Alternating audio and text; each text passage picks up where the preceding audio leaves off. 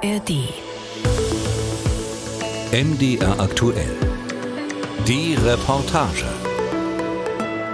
So welcome to Walt's office. Aufgeräumt und etwas spießig wirkt das Büro eines der mächtigsten Menschen im Entertainment-Geschäft. I do want to let you know that in this office almost everything is original to from when Walt was here.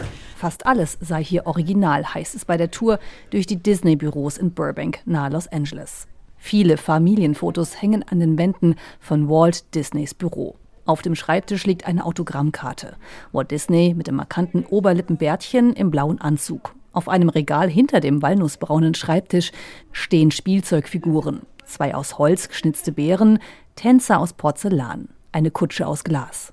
Nur wer ganz genau sucht, der erkennt auch eine kleine Mickey-Maus-Figur in dem Gewusel, das markante Markenzeichen seines Konzerns. Allerdings dauerte es etwas, bis Mickey das Licht der Zeichentrickwelt von Disney erblickte. Walt Disneys Karriere begann als Zeichner. Alice im Cartoonland hieß einer der ersten kleinen Filmreihen, die Anfang der neunzehnhundertzwanziger aus seiner Feder entstanden. Darin bewegt sich eine Kinderschauspielerin durch eine gezeichnete Cartoonlandschaft.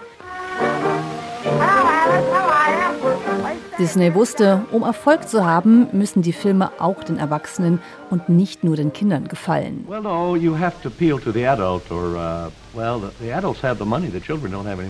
Die Erwachsenen haben das Geld und nicht die Kinder. Walt Disney wurde neunzehnhunderteins als das vierte von fünf Kindern in Chicago geboren. Die Familie hat nicht viel Geld, doch der Vater fördert Walt Disneys Zeichentalent. Mit seiner ersten Firma im U S-Bundesstaat Kansas hat er allerdings keinen großen Erfolg. Stattdessen will er es im Westen der U S A versuchen, in der gerade aufblühenden Filmstadt Los Angeles. Mit seinen Comic-Werbefilmen geht er neunzehnhundertdreiundzwanzig nach Hollywood und hat gerade mal vierzig Dollar in der Tasche. Hier gründet er zusammen mit seinem Bruder Roy die Walt Disney Company. Mit der Filmserie Alice schafft er den Durchbruch, verdient Geld und stellt seine ersten Zeichner ein. Disney entwickelt die Figur Oswald, einen Hasen.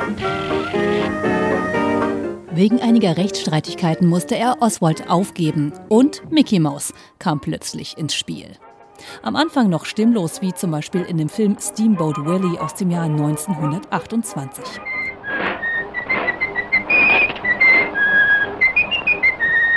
Mickey ist in Disneys Welt der Gute, eine Maus mit Moral, aber das führe auch zu Problemen, sagt Walt Disney.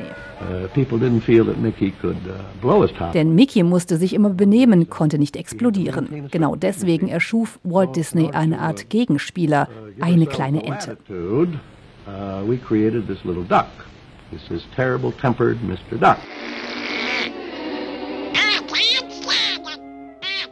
Gemeint ist natürlich Donald Duck, der im Gegensatz zum überlegten Mickey seinen Emotionen freien Lauf lässt.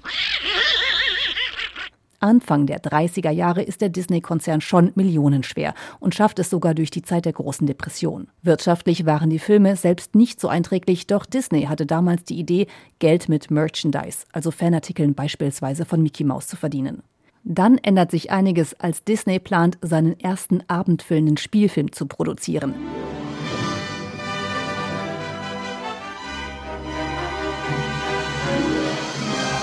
Schneewittchen und die sieben Zwerge. Das Projekt ist eines der größten Wagnisse seiner Karriere, denn abendfüllende Zeichentrickfilme gab es in dieser Form damals nicht. Außerdem ist die Produktion teuer und aufwendig. Doch die Mühen werden neunzehnhundertneununddreißig belohnt mit dem ersten von vielen Oscars, einem normal großen und zusätzlich symbolisch sieben kleineren weiteren Goldmännern, ein Gag der Oscar Academy. In der Folgezeit baut Walt Disney sein Imperium immer weiter aus. Disney selbst gilt als Mann mit zwei Gesichtern. Für viele Amerikaner ist er der nette Fernsehonkel, der regelmäßig selbst auf dem Bildschirm in Erscheinung tritt. Seine Angestellten erleben ihn oft anders, strenger. Es gibt auch noch andere, schwerwiegendere Vorwürfe gegen den Märchenonkel der Nation. Disney sei ein Antisemit und Frauenhasser gewesen, heißt es immer wieder. Zur Last gelegt wird ihm zum Beispiel, dass er neunzehnhundertachtunddreißig die deutsche N S-Propagandafilmerin Leni Riefenstahl in sein Studio einlud. Kritisch wird auch seine Rolle in der McCarthy-Ära gesehen, als viele Filmschaffende Ende der vierziger als Kommunisten verfolgt und auf eine schwarze Liste kommen.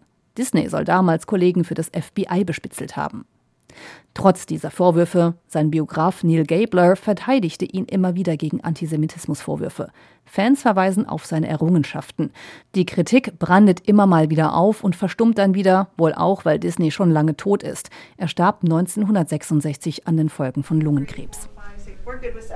Bei der Tour durch Walt Disneys altes Büro kommt die Frage bei den Besuchern natürlich auch auf. Was für ein Typ war er? Tourguide Julia sagt, er habe seine Mitarbeiter nicht gerade mit Lob überschüttet. The animators would say that when he would say, yeah, that'll work, that filled them with joy and, and happiness, because that was his approval. Aber wenn er sagte, das wird schon so gehen, dann habe sie das mit Freude erfüllt. Das war seine Art der Anerkennung.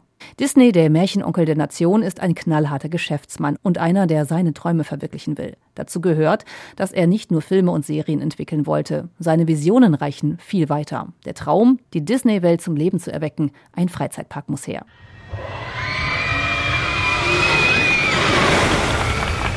To all who come to this happy place, welcome. Disneyland is your land. Mit diesen Worten eröffnet Disney neunzehnhundertfünfundfünfzig in Anaheim, etwa eine Stunde von Los Angeles entfernt, das Disneyland, inspiriert von anderen Themenparks aus Europa. Die Parks sind aufgeteilt in verschiedene Länder. Frontierland ist der wilde Westen, Tomorrowland die Zukunft. Main Street erinnert an eine behütete amerikanische Kleinstadt. Das Konzept schlägt ein. Nach nur einer Woche kommen bereits eine Million Besucher. Der Erfolg leitet eine Art Renaissance der Vergnügungsparks weltweit ein. Sechs Disney-Vergnügungsparks gibt es heute weltweit, außerdem Disney-Kreuzfahrten und Hotels.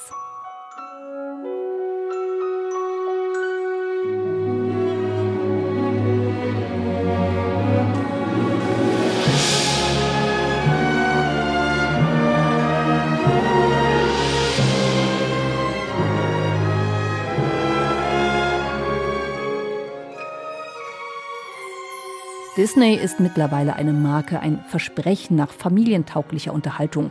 Geschichten, die ein garantiertes Happy End haben. Magisch und fantastisch sagen die einen, glattgebügelt und kitschig die anderen.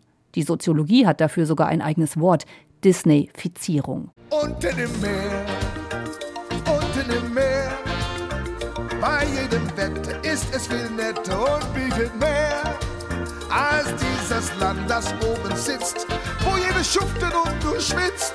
Wir schwimmen besser hier im Gewässer unter dem Meer. Disney, das sind auch persönliche Kindheitserinnerungen. Als ich damals mit neun Jahren den Film Ariel, die Meerjungfrau gesehen habe, habe ich heimlich gehofft, dass der Film nicht so grausam enden wird wie das Original des dänischen Dichters und Schriftstellers Hans Christian Andersen. Da schafft es die Meerjungfrau nämlich nicht, den Prinzen für sich zu gewinnen. Sie löst sich am Ende erst zum Meeresschaum auf und verwandelt sich dann in einen Luftgeist. Also keine Hochzeit mit Prinz Erik in Sicht. Disney lässt auch das Ende von Cinderella, in Deutsch eher bekannt als Aschenputtel, umdichten. Hier muss sich niemand die Fersen und Zehen abschneiden, um in den Glasschuh zu passen. Kein Ruckedigu, Blut ist im Schuh. Wer sich mit U S-Amerikanerinnen unterhält, der merkt, wie stark die Disney-Wirkung auch heute noch ist. Die vierzigjährige Mercedes zum Beispiel sagt, ihr Wunsch zu heiraten sei durchaus beeinflusst worden von den Disney-Filmen. You grow up watching Disney, which we all do. They all like get married. That's the end of the story. You're supposed to find your Prince Charming. So it's like I feel like there was huge societal pressure. Denn man wachse mit Disney auf, sie heiraten dort und das sei das Ende der Geschichte. Alle finden den Prinzen. Da sei viel gesellschaftlicher Druck hinter. Und ist mein Prinz zu mir und führt mich fort von hier. Inwiefern beeinflusst Disney also das Rollenbild von Mädchen und jungen Frauen? Welche Werte werden vermittelt? Damit haben sich schon viele Soziologen auseinandergesetzt. Schneewittchen und die sieben Zwerge, Dornröschen oder Aschenputtel, die Protagonistinnen, die Prinzessinnen seien oft ein ganz ähnlicher Typ, sagt Sarah Coyne, Psychologieprofessorin an der Universität Utah. Also in den dreißigern, so bis in die achtziger, waren die Prinzessinnen eher kleinlaut und unterwürfig, so nach dem Motto, ich schlafe ein und lasse mich von einem Prinzen retten. Auch wenn die Prinzessinnen im Vordergrund der Geschichte stünden, das ultimative Ziel sei es immer gewesen, die Liebe am Ende zu finden. Die Frauen seien aufopferungsvoll und passiv.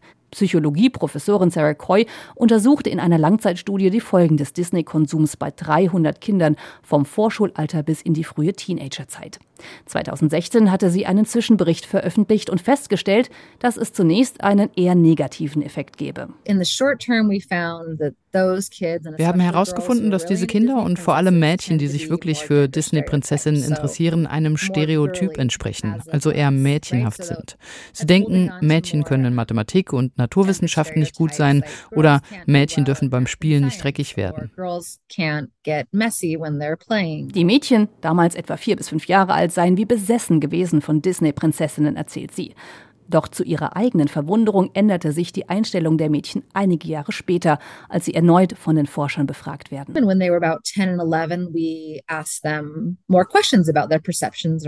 Als sie etwa zehn und elf Jahre alt waren, stellten wir ihnen weitere Fragen zu ihrer Wahrnehmung von Geschlechtern.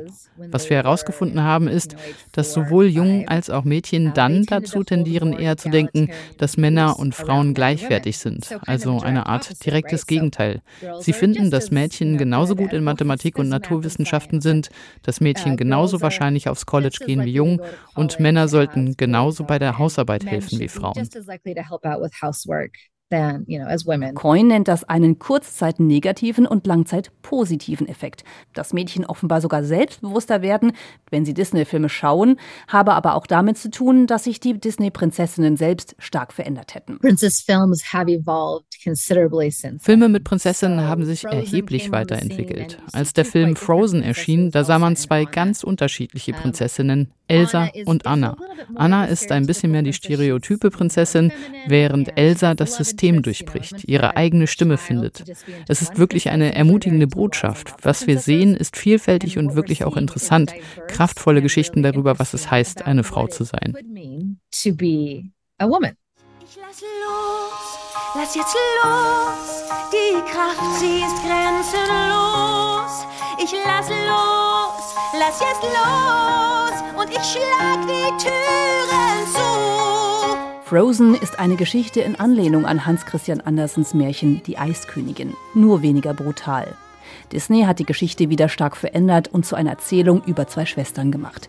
Die eine mit Zauberkräften, die alles zu Eis verwandeln kann, geht auf die Suche nach ihrer Identität, nicht nach der Liebe. Ein Novum für eine Prinzessinnengeschichte aus dem Hause Disney. Immer wieder hat sich der Mickey-Mouse-Konzern neu erfunden. Besonders auffällig waren aber die vergangenen Jahre, denn der Konzern bemühte sich stark um mehr Vielfalt. She looks like me. She's black. She's black. Yes, yes, yes. Sie sieht aus wie ich. Diese Videos gingen auf Social Media herum. Schwarze Mädchen schauten sich den Trailer zur Realverfilmung von Ariel, die Meerjungfrau, an und staunten, dass diese Ariel ganz anders aussah als die Version aus dem Jahr neunzehnhundertneunundachtzig, nämlich nicht weiß. In der Neuverfilmung, die in diesem Jahr ins Kino kam, wurde die Meerjungfrau von Halle Bailey gespielt, einer schwarzen Schauspielerin, die sich über diese Besonderheit sehr bewusst war. Ich freue mich so, Ariel zu repräsentieren. Ich denke, es ist so wichtig für meine Community, für meine schwarzen und braunen Brüder und Schwestern zu sehen, dass wir schön sind und auch Prinzessinnen sein können. Doch nicht überall war die Freude groß. Konservative Stimmen in den sozialen Netzwerken kritisierten die Besetzung als nicht authentisch. Innerhalb weniger Tage klickten User auf YouTube eins Komma fünf Millionen Mal auf den Gefällt-mir-nicht-Button. Seit sechs Jahren hat Disney eine Diversitätsbeauftragte. Das schlägt sich seit einiger Zeit auch sichtbar im Casting von Darstellerinnen und Darstellern nieder. Ein weiteres Beispiel für bewusste Inklusion: Mit der Marvel-Serie Echo gibt es erstmals eine gehörlose indigene Schauspielerin, die eine Superheldin, die ebenfalls nicht hören kann, darstellt. Der Blick geht bei Disney auch in die Vergangenheit. Stichwort Rassismusaufarbeitung. Als zweitausendneunzehn der Streaming-Service Disney Plus eingeführt wird, macht sich Disney Gedanken zu seiner Mediathek, in der Klassiker wie Aristocats oder Dumbo zu finden sind. Und nicht alle sind gut gealtert. Zum Beispiel wurde Peter Pan aus dem Jahr neunzehnhundertdreiundfünfzig in Teilen als rassistisch eingestuft. Grund dafür ist die Bezeichnung Redskin, also Rothaut für indigene Amerikaner, die Peter Pan benutzt. Aber auch die indigenen Figuren in dem Film selbst. Äh, wieso ist der rote Mann rot? Und warum sagt er Hau? Sagt er Hau? Und warum fragt er überhaupt, warum er rot? Der Begriff gilt mittlerweile als herabwürdigende Bezeichnung der weißen Kolonialherren. Auch der Zeichentrickfilm über den fliegenden Zirkuselefanten Dumbo aus dem Jahr neunzehnhunderteinundvierzig wird mittlerweile als durchaus problematisch von Disney bezeichnet. In einer Szene singen gesichtslose schwarze Männer, dass sie sich für den Zirkus als Sklaven totarbeiteten und kein Geld bräuchten, da sie dieses nur wegwerfen würden.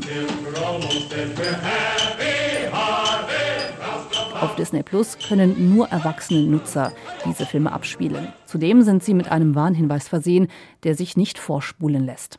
Diese Maßnahmen seien durchaus richtig, findet Hemant Shah, Journalistikprofessor der Universität Wisconsin. Er beschäftigt sich mit Rassismus in Massenmedien. Die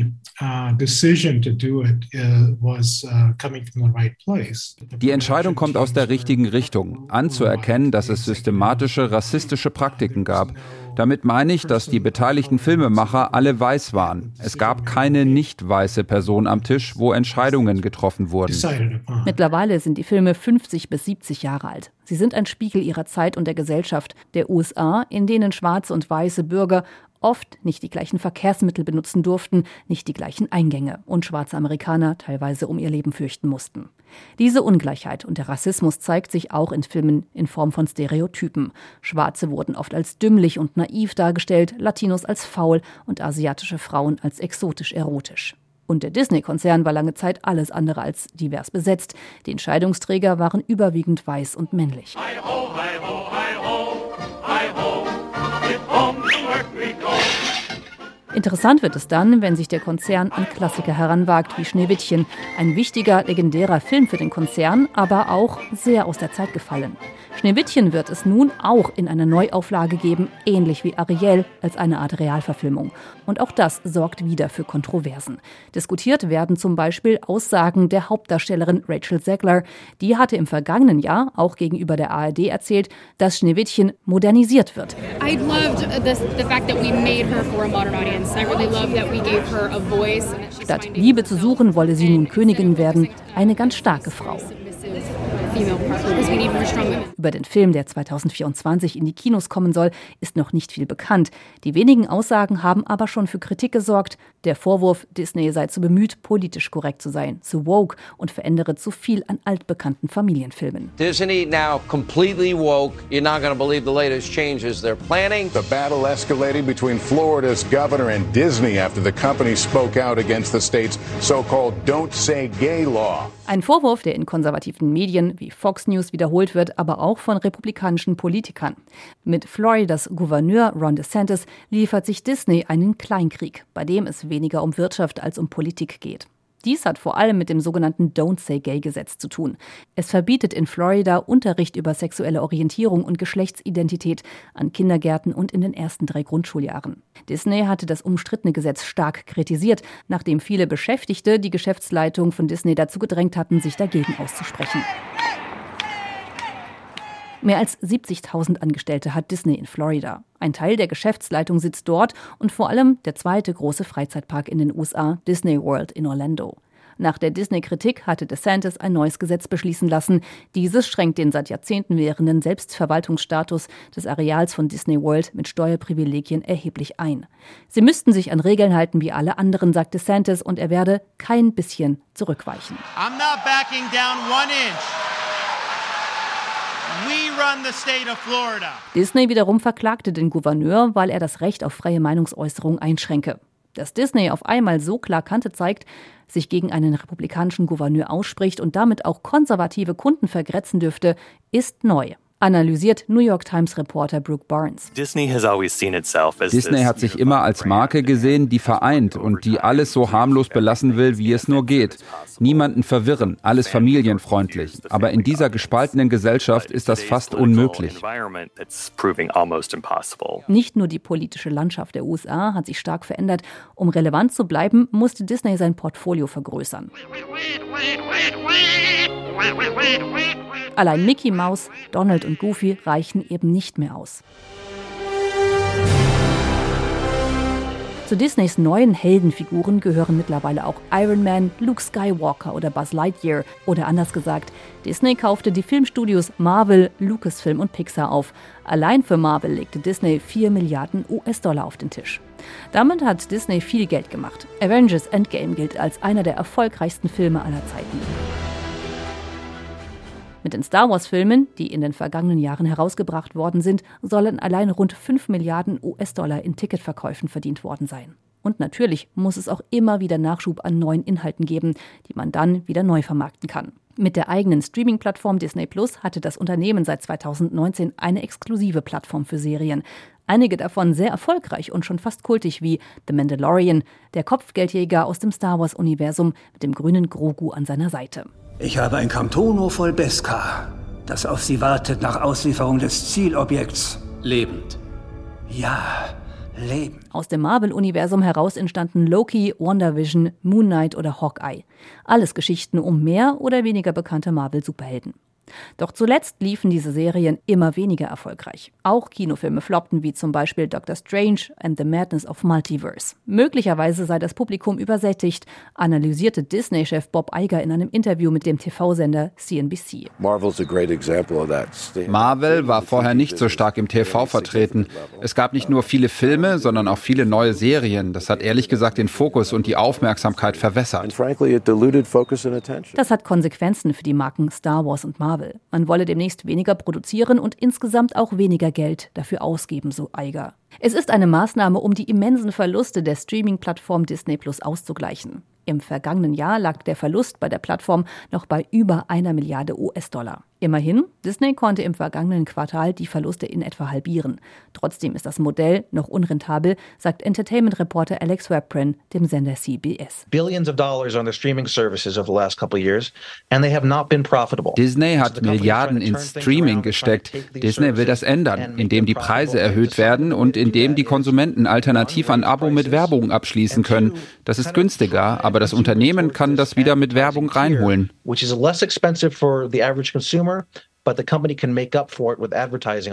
Aber auch bei klassischen Disney-Filmen läuft es nicht so wie erhofft. Die Realverfilmung von Mulan aus dem Jahr zweitausendzwanzig war kein Kassenhit und das animierte Abenteuer Strange New World aus dem vergangenen Jahr war mit einem Verlust von etwa zweihundert Millionen U S Dollar einer der größten Disney-Flops. Probleme gibt es überall. Auch die Vergnügungsparks melden einen Besucherrückgang, können also finanziell die enormen Ausgaben für die Streaming-Plattform kaum ausgleichen. Die hundert-Jahresfeier von Disney wird durchaus von der Krise überschattet. Es heißt insgesamt sparen. Die Herausforderungen sind groß. Disney muss sich fit machen für das Streaming-Zeitalter. In den U S A nutzen immer weniger Menschen Kabelfernsehen. Und möglicherweise könnte Disney Kabelsender wie A B C, die noch zu dem Konzern gehören, abstoßen. Es gab bereits dazu ein Kaufangebot. Ein Geldspeicher, wie ihn Dagobert Duck in Entenhausen hat, käme dem Konzern wohl gerade recht. Oh boy! Für die Zukunft hat Disney viele Baustellen. Eine der größten, Bob Iger, der jetzige Chef, will diese Rolle nur vorübergehend übernehmen. Disney braucht also einen visionären neuen Geschäftsführer oder Geschäftsführerin, damit der Konzern auch in den nächsten hundert Jahren relevant bleibt. Einen Wunsch zum hundertsten Geburtstag erfüllt sich Disney selbst mit dem Film Wish, der in diesem Herbst herauskommen soll. Darin wird die Kraft und die Magie des Wünschens gefeiert.